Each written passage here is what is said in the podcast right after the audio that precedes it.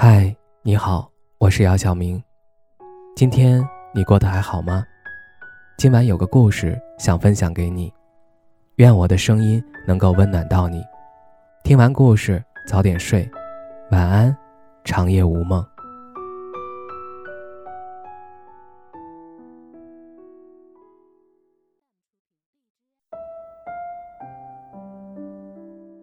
很多小伙伴每次相亲一开始。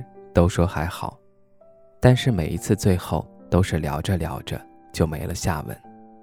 问原因，大家都会觉得很多相亲对象最开始都非常热情，几天后却慢慢冷却了下来，然后不知不觉中就没了联系，没有一个能够继续交往下去的。大家都不明白到底哪里出了问题，是自己不会聊天。其实这个当然有自己的原因，也有对方的原因。首先就是不会聊天，搞得跟面试一样，一上来就开始查户口、问名字、问工作、问家庭状况，问完之后就尬住了，不知道说什么了。随后就开始每天问在吗、在干嘛之类的。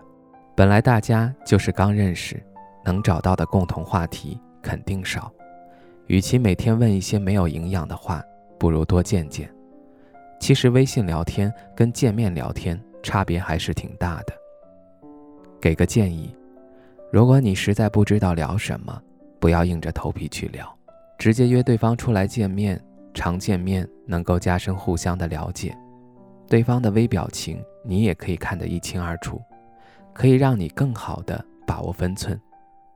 假如你非要通过微信聊天来进行了解，你又不会聊，那么你可以顺着对方的话来，从对方的话中找话，不要脱离对方的话题，不时的还可以借机赞美对方，不过不要表现得太刻意，要不然对方会觉得你奉承。其次就是你的朋友圈，当两个人互加了好友以后，对方首先肯定会先从你的朋友圈开始了解你。所以你的朋友圈要么不发，要么就多发一些正能量、阳光的，负面的动态尽量少发。别因为自己发的动态让对方否定你。同样的，你也可以从对方的朋友圈中了解对方，看看对方之前发的动态，从中找到对方感兴趣的话题聊。当你了解了对方的兴趣爱好，你可以在朋友圈发点相关的动态。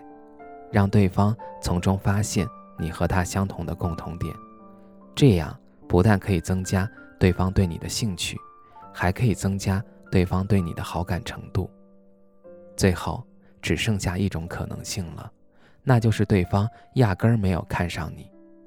刚开始聊天时，对方还会礼貌性的回复，过不了两天，对方就开始嗯或者哦来代替回答。遇到这种情况，就不用再聊下去了，因为意义不大。其实现在很多人去相亲都是受家里人的影响，有的人心里早有所属，只是没告诉家人，相亲只是走个过场；还有的人一年到头相亲的次数十个手指都数不过来，早已挑花了眼。他们不是找不到好的，只是想找到更好的。所以你被对方 pass 掉很正常。相亲本来就是一个互相选择的过程，并不是你不好，是你遇到的人不对。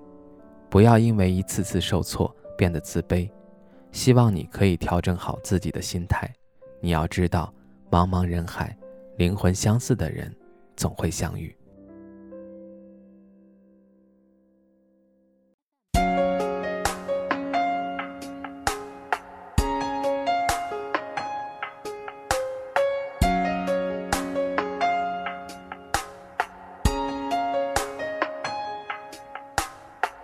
你身上专属的陌生味道，是我确认你存在的目标。不用来回张望，我知道，其实我们相隔着一个街角。这么久了，我还是可以看到、感觉得到你对我的重要。不会被天黑天亮打扰。你每一次的温柔我都想炫耀。这么一圈才遇到，我比谁都更明白你的重要。这么久了，我就决定了，决定了你的手我握了不会放掉。我们绕了这么一圈才遇到，我答应自己不再庸人自扰，因为我要懂我自己知道，只要你的肩膀依然让我靠。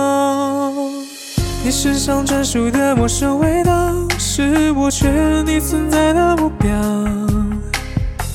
不用来回找我，我知道，其实我们相隔着一个街角。这么久了，我还是可以看到、感觉得到你对我的重要，不会被天黑天亮打扰。你每一次的温柔，我都想炫耀。我们绕了这么一圈才遇到，我比谁都更明白你的重要。这么久了，我就决定了，决定了你的手我握了不会放掉。我们绕了这么一圈才遇到，我答应自己不再庸人自扰，因为我要懂我自己知道，只要你的肩膀依然让我靠。